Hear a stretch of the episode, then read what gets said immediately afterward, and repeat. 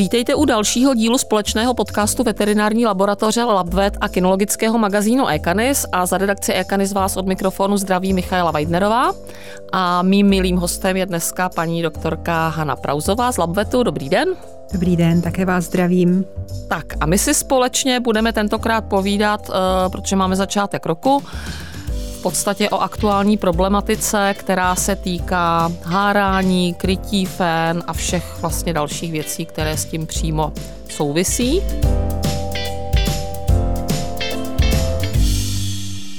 Už teďka pozorujeme, že se začíná pomalinku prodlužovat den, ale v podstatě, sice je to zatím takové jako neviditelné, ale už tady máme první známky, že výhledově přijde jaro. Tak já bych se chtěla zeptat, paní doktorko, jestli třeba vůbec v podstatě ten to hárání nějak jakoby souvisí s tím jako ročním obdobím nebo prostě s tou teplotou, s tím prodlužováním toho dne, nebo jestli vůbec třeba existují nějaké jakoby části roku, kdy třeba ty feny hárají víc než jakoby jindy? Tak fenky hárají celý rok, ale určitě vždycky v lednu s nástupem pomalu se prodlužujících dnů začínají hárat mnohem víc, což vidíme u nás v laboratoři, kdy každý rok v lednu začíná chodit mnohem víc fenek na vyšetření progesteronu. Mm-hmm. A když teda už budeme rozebírat to hárání, tak uh, mohli bychom, já že to už asi zaznělo jakoby v jiných podcastech nebo webinářích, který, které jsme uh, třeba společně dělali, Můžeme si říct aspoň ve stručnosti, co to vlastně to hárání je, jaký teda má fáze a jak probíhá? Tak lidově ten pojem hárání se týká vlastně pouze toho nebo dvou až tří fází estrálního cyklu FEN, to je náběh hárání do doby, kdy je fenka připravená ke krytí, kdy nastupují hormony a potom vlastní fáze krytí další fáze už potom se tady do toho nepočítají, ale vlastně existují ty fáze čtyři. První mu se říká proestrus, kdy začíná se zvedat hladina progesteronu. Mm-hmm Eh, fenka začíná mít oteklou vulvu a objevuje se krvavý výtok. To už teda začínáme považovat za hárání. Uh-huh. Potom následuje fáze estru, což vlastně v latině znamená přímo říje, tak to je fáze, kdy je hladina progesteronu na takové výši, kdy dojde k ovulaci a k, ke krytí, které je úspěšné. Potom ještě je fáze, které říkáme diestrus nebo metestrus, to je tedy potom úspěšném nakrytí, když už teda ne, ne, nehovoříme chovatelsky o hárání, ale eh, hladina progesteronu je hodně vysoká, mm. buď to je fenka březí, anebo i fenky, které nezabřeznou, tak mají ještě stále nějaké dva měsíce vyšší hladiny, měřitelné hladiny progesteronu. Mm. No a to potom spadne a nas, následuje čtvrté období, kterému říkáme anestrus, čili nehárání, mm. kdy hladina progesteronu je neměřitelná. A ta pak může být různě dlouhá. Mm. A dá se nějak říct, jako kdy třeba zhruba začínají fenky hárat, myslím, jako by poprvé, jestli to třeba má nějak souvislost třeba s plemenem nebo s velikostí toho plemene, hmm. jestli se dá říct, prostě třeba malý plemen. Souvisí to s velikostí hmm. plemen. U těch malých plemen to bývá dříve, někdy už třeba od šestého měsíce hmm. a u těch obřích plemen to může být nějakých 15 až 24 měsíců, až i ty dva roky, kdy mhm. začne hmm. poprvé hárat. Hmm. A takže to s tím možná souvisí i další otázka, kdy třeba začít případně řešit, protože taky jsou asi takové případy e, občas, kdy třeba ta fenka vlastně poprvé jako pořád jako hárat nezačala, tak nebo jestli je potřeba to vůbec řešit, případně kdy? E, asi bych to teda vztáhla opět k tomu plemení, uh-huh. takže když máme nějaké malé plemeno a fenka celý první rok nehárá, nebo po prvním roce a máme pocit, že nehárala, tak pak je asi dobré to začít řešit, pokud ji chceme eh, krýt. Eh, asi bych doporučila udělat vyšetření nějaké sonografické, eh, jak vypadají vaječníky, mhm. děloha a potom začít hlídat tu hladinu progesteronu, uh-huh protože je i možné, že Fenka třeba hárala, ale my jsme si toho nevšimli. Že nějaká skrytá říje to Může být, existuje, že třeba nebarví tolik, anebo je tak čistotná, že, uh-huh. se, že tu krev čistí a my si toho nevšimneme. A... Ona nemusí možná být ani plnohodnotná, ta říje první, ne? E, to může být. Jo, jo to, takže to znamená, klidně že může zabřeznout může, i první, může teda. i první říji. Ano, uh-huh, uh-huh, biologicky uh-huh. ano. Uh-huh, uh-huh. A pojďme si říct ještě něco třeba k intervalu mezi těmi, mezi těmi háráními, jestli třeba uh, já nevím, asi každý ví, že je to dvakrát ročně, ale jestli třeba existují nějaké jakoby výjimky, nebo mm-hmm. jestli jako je běžný, když třeba některá ta fena má ten cyklus třeba 8 měsíců. Přesně tak, no taky je to zase jenom takový učebnicový průměr. Mohou být eh, fenky, eh, které třeba hárají i třikrát, čtyřikrát do roka a je to normální, nemá žádný problém. Mm-hmm. A naopak zase právě třeba u těch obřích plemen ty mohou hárat i jednou za, za dva roky, mm. za rok a půl. Vlci třeba vlastně a taky, přírodě, to je pravda, no. Jo, a taky se nic neděje. Mm. Tam je spíš potom problém, že třeba u pejsku nebo u fenek, které normálně hárají v těch delších intervalech a najednou začnou hárat v kratších intervalech, tak může dojít k tomu, že sliznice dělohy se neobnoví dostatečně uh-huh. a mhm. potom mohou být problémy se zabřeznutím. Takže je uh-huh. potřeba zase vyšetřit, proč začala hára takhle častěji, jestli nejsou nějaké změny cysty na vaječníkách a podobně. Uh-huh. No, ale opět prostě ta biologická norma nebo ta hranice je široká. Uh-huh. Jo, od několika hárání za rok až do uh-huh. hárání jednou za dva roky. A třeba když je taková ta příčina, že ta fena začne hárat úplně jakoby mimo ten svůj jako cyklus nebo mimo ten jakoby, jakoby zaběhnutý cyklus, tak uh, jsou třeba nějaký důvody, kdy třeba ta fena začne naopak jako později, a je to jako normální, nebo začne, začne jako dřív, já nevím, prostě. No, je to živý organismus, mm-hmm. takže eh, určitě je ovlivněn celou řadou faktorů z vnějšího prostředí, eh, přírodní podmínky, počasí mm-hmm. a mhm. podobně. Někdy se může stát, že třeba fenku i strhne jiná hárající mm-hmm. fenka, ale vlastně nejsou to stroje. Hmm, no, takže hmm, hmm. pokud se to stane třeba jednou, Nárazově, jakoby. tak bych to hmm. nějak nehrotila, neřešila. Hmm, ono možná i po štěňatech. Já teď mám doma sama fenu po štěňatech a furt nehárala, nehárala, nehárala. Nakonec prostě tam má posun asi jeden a půl měsíce od vlastně toho běžného cyklu, až hmm. asi taky to můžu hmm, považovat to jako normální a neřešit. Ano, přesně hmm. tak. A Stává se někdy třeba, že e, některá ta říje může být takzvaně jakoby jalová, že ta fena prostě není schopná jakoby vůbec jako skrytí zabřeznout, nebo třeba, nevím, hmm. je to i u lidí, že když se střídají ty vaječníky, třeba každou tu říji, tak je třeba e, je to obvyklé, nebo... nebo... To, to je asi, mluvíte o roštěpený říji, tam se stává to, uh-huh. že Eh, že hladina progesteronu nabíhá až téměř k ovulaci, uh-huh. ale potom z nějakých důvodů k té ovulaci nedojde. Hladina progesteronu opět spadne do těch hodnot, které bývají při proestru uh-huh. a pak to může trvat třeba několik týdnů, až třeba i měsíců, než se znova rozhárá a teprve mm. potom dojde k ovulaci. A vy třeba takovou leří poznáte, když by třeba přišel někdo na vyšetření, ono asi záleží ne, samotnou, možná samo jako samo o sobě ji nepoznáme. Mm. To bychom museli, anebo to i někdy děláme u fenek, u kterých mm. nějaký problémy byly, že se opravdu hlídá i přes tu ovulaci progesteron a změří se a zjistíme, že k ovulaci nedošlo, i když třeba předtím pár dní byla téměř mm. k ovulaci a najednou, že to spadlo. Mm. Jo, pak můžeme možná říct, můžou že to být ty fenek, že to takhle recidivuje, že to třeba takhle mají nastavený, že tam třeba není něco v pořádku, nebo... E, to jako, jako ne, nevybavuju si, jo, že bychom uh-huh. takhle měli někoho, kdo by to měl pravidelně takhle. Uh-huh. No a my tady celou dobu hovoříme o vyšetření, o progesteronu a to vlastně je vlastně vlajková loď, by se dalo říct, jakoby činnosti nebo toho vlastně, co vy v Labvetu nabízíte. Povězte mi, jak dlouho se tomu věnujete, jak dlouho to děláte. No už to je desítky let, abych řekla. To jsem ještě já ani nebyla v Labvetu, když se s tím začínalo. Mm-hmm. Takže zkušenosti hlavně kolegyní jsou obrovské, co se mm-hmm. toho týče. Ono asi i záleží možná nejenom jako, že to člověk dělá, ale i jak to umí jako správně možná vyhodnotit, ne, ty hodnoty. Nebo jak to správně jako eh, tak, přečte protože to, co ono ten u všeho, ukazuje, u, všeho, no. u všeho laboratorního vyšetření platí, že vlastně laboratoř záleží na tom, kdo dělá, na jakým přístroji, takže by měl mít eh, nějaké svoje referenční hodnoty a vědět, jak to chodí. Mm-hmm. Takže nejsou přenositelné hodnoty z jedné laboratoře do druhé. Mm-hmm. Proto neradí úplně uh, nějakým způsobem vyhodnocujeme výsledky, když nám někdo zavolá, jak to vyšlo v jiné laboratoři, mm-hmm. protože můžou mít trošku jiný referenční mm-hmm. hodnoty.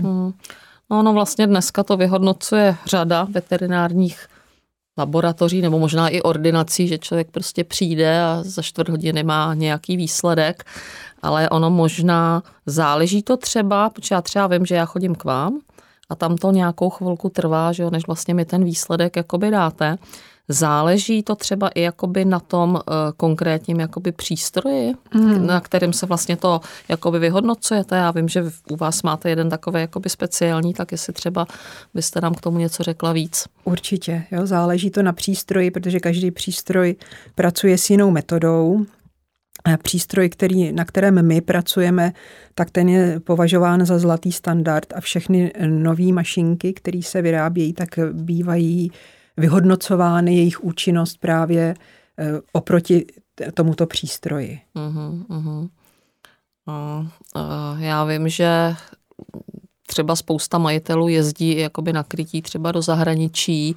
Stává se, že třeba jsou i třeba požadavky, já nevím, od majitelů krycích psů, nebo prostě v nějakém případě, že to třeba musí být vyhodnocené na nějakém určitém mm-hmm. přístroji, nebo třeba na tomhle vlastně přístroji, no. který, eh, který máte vy u vás v laboratoři, protože já vím, že jako hodně dobrý.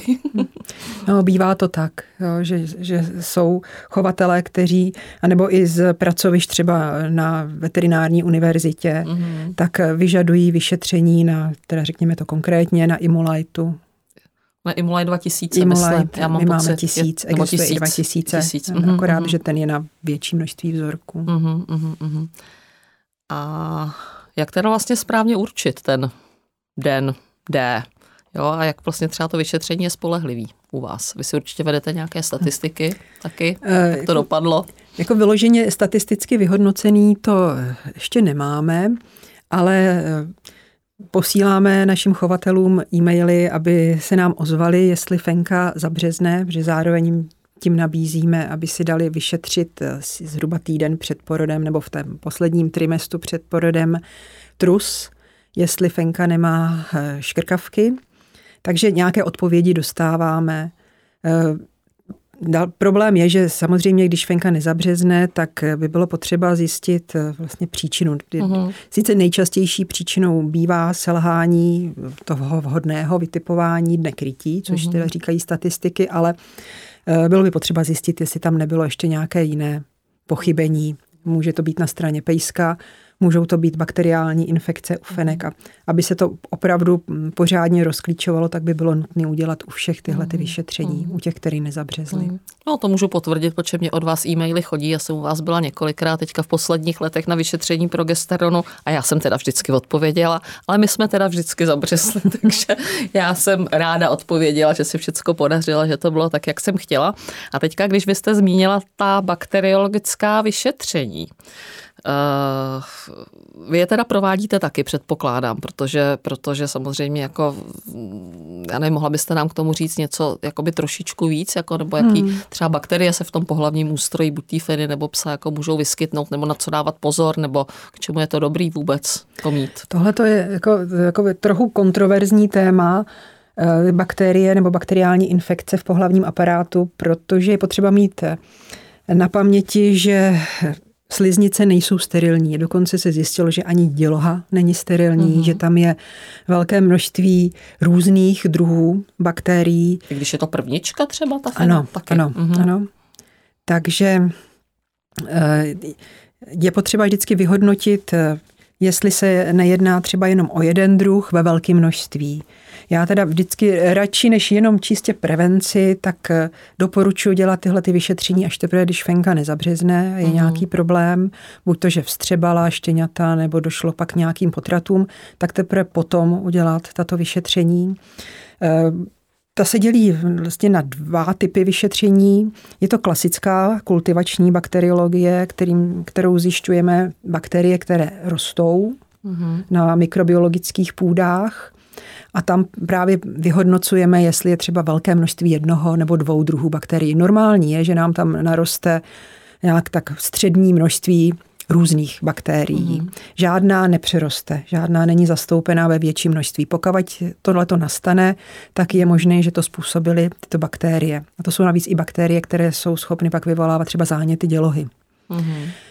Potom existuje vyšetření na bakterie, kterým se obecně říká molikutes. To jsou bakterie, které jsou kultivačně náročné, takže se vyšetřují PCR metodou a to jsou ty mykoplazmy a ureaplazmy. Mm-hmm. My něco děláme sami, ureaplazmu už děláme i kultivačně, takovým biochemickým eh, elegantním, rychlým testem do 48 hodin je to hotové a mykoplazmu pak posíláme na PCR vyšetření. Takže to je další možná příčina. Tam je ještě rozdíl v tom, jak se léčí. Ty klasické bakterie většinou stačí před krytím pár dní přeléčit, aby se potlačili. Je to jejich množství, protože vybít to nelze, prostě mm patří to tam, ale abychom potlačili ty nežádoucí. Takže to stačí antibiotikama, která jsou šetrná i k březí fence. Mm. Takže můžeme před krytím nasadit na pár dní. U těch mykoplazem, ureaplazem, tam je ten problém, že to se léčí doxycyklínem mm. nebo chinolony tři týdny. Takže tam to doporučuji udělat mezi háráním. Mm-hmm. Když je problém, tak fenku vyšetřit a načasovat potom to, eh, tu léčbu tak, aby se to stihlo před krytím a ještě, aby fenka měla třeba dva, tři týdny na to, aby se po té léčbě vzpamatovala protože když se to udělá brzy mm-hmm. a za půl roku venka začne hárat a my si to ověříme, to tak se může stát, že je to tam mm-hmm. zpátky. Jo? Protože, jak říkám, i ta mykoplazma se našla v děloze naprosto zdravých fenek, mm-hmm. který neměli problémy. No a pokud to nejsou tak agresivní bakterie, třeba protože jste tady vyjmenovala jakoby několik těch druhů, tak tam třeba stačí vlastně, až když třeba ta fena začne hárat, nechat to udělat to, to bakteriologické vyšetření to... na takový ty uh, méně ano, agresivní typy, tak, nebo no, ten, ty kultivační, ty no, no, kultivační, no, no, no. které lze kultivovat, to jsou třeba ty Escherichie coli, když tam jsou, nebo uh-huh. streptokoky, stafilokoky. Uh-huh. To děláme úplně na začátku barvení. Jakmile se objeví první kapky krve, vyšetření je hotové většinou do 48 hodin a stihne se to přeléčit. Uh-huh. Tam stačí pár dní. Uh-huh. A umíte udělat něco podobného třeba i u psa? Kdybych se já třeba jako ano. majitel feny jako bych ano, chtěla, ano. ať by to teda měl plemeník, Úplně, to většinou bývá to, to opačně. Samý, to samý se dělá i u pejsků. No a výtěry z předkošky. Uh-huh, uh-huh. A když už teda budeme mít všechna vyšetření, budeme mít teda ten progesteron hotový, tak jenom prostě pro představu posluchačů, které dny bývají zhruba nejvhodnější ke krytí. Hmm. tak že to různý, z těch našich tak, zkušeností tak. to je opravdu různorodé. Učebnice říkají tak ten 12. 13. den, ale záleží to na tom, jak se táhne ten počátek, ty říjen mm-hmm. toho hárání, ten takzvaný proostrus a to někdy třeba může být i, já nevím, dva týdny, mm-hmm. jo, než to naběhne do těch hodnot, kdy už se to blíží k té ovulaci. Může se stát třeba, že se to, tohleto s věkem feny mění, že prostě za mlada, je krytí, já nevím, třeba 11. 12. je jako na starý Toto kolena. Nevím, takhle jsem to nezaznamenala. To by museli spíš chovatelé říct, mm-hmm. jestli u jejich mm-hmm. fenek něco takového nastalo. Ale je fakt, že, že uh, ani u jedné fenky, že to není tak, že jednou, když kryla 13. den, že to takhle bude po každý. Mm-hmm. Jo, že mm-hmm. se to mění. Mhm. Hárání od hárání. Mm-hmm.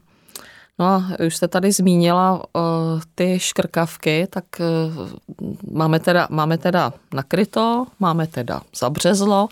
Dá se říct, jako co byste třeba doporučila jako za vás, jako za laboratoř, uh, jaký třeba ještě další jako vyšetření nebo nějaké uh, postupy, nebo co třeba nasadit, já nevím, před tím porodem nebo i po porodu. Samozřejmě ožehavé, taková ožehavá otázka, kontroverzní možná trošku je to odčervování.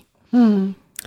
Tam je to eh, totiž tak, že eh, fenky, jakožto dospělý, zralý jedinec má imunitu takovou, že většinou škrkavky nemá ve střevě. Mm-hmm. Pokud neloví, nechytá nějaké mezihostitele, mm-hmm.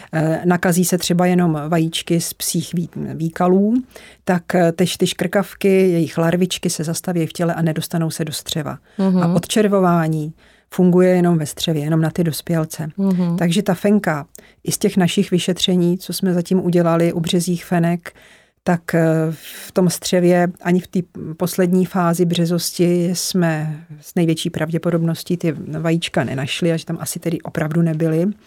Ale problém je v tom, že ta fenka má někde v těle larvičky, škrkavek, který jaksi spějí a když v poslední fázi, poslední třetině březosti dojde k hormonálním změnám, tak oni tímhletím vlivem se aktivizují uh-huh. a začnou přecházet z tkání z těla do, jednak do střeva, ale i do dělohy a tímhle tím způsobem už mohou už vlastně i v děloze osídlit střevo štěňat. Mm-hmm. Stejně tak se pak dostávají i přes mléko mm-hmm. do štěňat. Mm-hmm. Takže ty štěňata předpokládáme, že protože ty fenky se asi setkaly už i třeba jako štěňata nebo během života se škrkavkami, takže ty larvičky určitě těm štěňatům předávají. Mm-hmm. Takže asi nemá smysl odčerovat předem, když eh, vlastně ne, není ve střevě žádná mm-hmm. škrkavka, ale po porodu u těch štěňat to odčervování se dělá rutině, protože tam opravdu předpokládáme, že ty larvičky se do nich dostaly mm-hmm. tímto způsobem. No a možná i tu fenu teda se štěňatama Takže se aspoň jednou. doporučuje odčervit mm-hmm. i tu fenku mm-hmm. se štěňatama.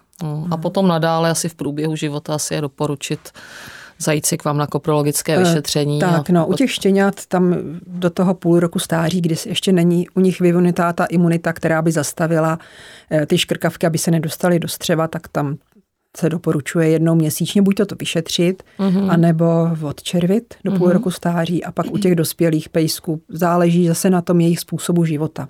Uh-huh. Pokud jsou doma, eh, nikde venku nic neluxujou, nic nelovějí žádný mhm. mezi hostitele, tak stačí jednou za půl roku udělat vyšetření a když tam nic nebude, tak, uh-huh. tak neodčervovat zbytečně. Uh-huh. No, navíc eh, to vyšetření je dobré i proto, že eh, se mohou nakazit eh, nejenom červy, ale i prvoky, což jsou jednobuněční parazité, kteří se tím běžným odčervením nedají zlikvidovat. Tam uh-huh. prostě musíme vědět, co tam je a podle uh-huh. toho se dává, jestli to jsou jardie nebo mm. kokcídie, každý se léčí jinak. Mm, jasně, takže naslepo nasazovat nějakou takže červenovací to je tabletu úplně zbytečný, je... protože to je jenom na, na, na červy, jak říká mm-hmm. ten název, to znamená ta semnice škrkavky, ale prvoky nám to nezlikviduje. Mm. A když už jsme se teda tady dotkli ještě potom třeba štěňátek a té doby po tom porodu, tak e, mě třeba zaujala ještě vlastně jedno vyšetření, které jako labet, labvet nabízíte a to je růstový profil štěňat. Eh, vím, že na to máme samostatný podcast, ale asi bych to tady, protože to k mhm. tématu patří a já si myslím, že je to docela jako dobrý, aby eh, tohleto lidem no. připomenout, je protože to, to je fajn. Hlavně to doporučíme u štěňat velkých plemen, mm. rychle rostoucích, eh, kde je potřeba kontrolovat hladiny vápníků, fosforu a bílkovinný metabolismus, mm, mm, mm. aby tam nedošlo k nějakým poruchám. Mm a na základě toho se potom zařídit, co Dopo, se týče dopo, krme, tak se krmení a doplňků tak. a tak dále. No fajn. A vy jste se teda uh, nedávno v podstatě v Labvetu vrhli i na vzdělávání.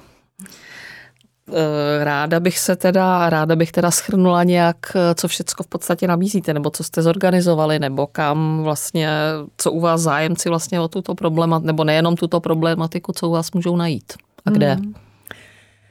Tak jako první vzdělávací akci jsme udělali v červnu 2020 v období mezi covidovými zákazy. Mm-hmm. Jsme udělali seminář, který byl prezenční, účastnilo mm-hmm. se ho asi 60 lidí. Z toho tedy záznam není. Eh, potom, když už jsme ho chtěli zopakovat, tak právě začaly různé restrikce. zavíračky, restrikce, takže jsme přišli na webináře. Mm-hmm. Takže na našich eh, stránkách je možný si i ty webináře najít a mm-hmm. pustit si je za nějaký malý uplatek ze záznamu. Mm-hmm. Je to na téma reprodukce, ale i, i, i jiná témata veterinární. No a samozřejmě podcasty, že? A podcasty. na všech podcastových platformách.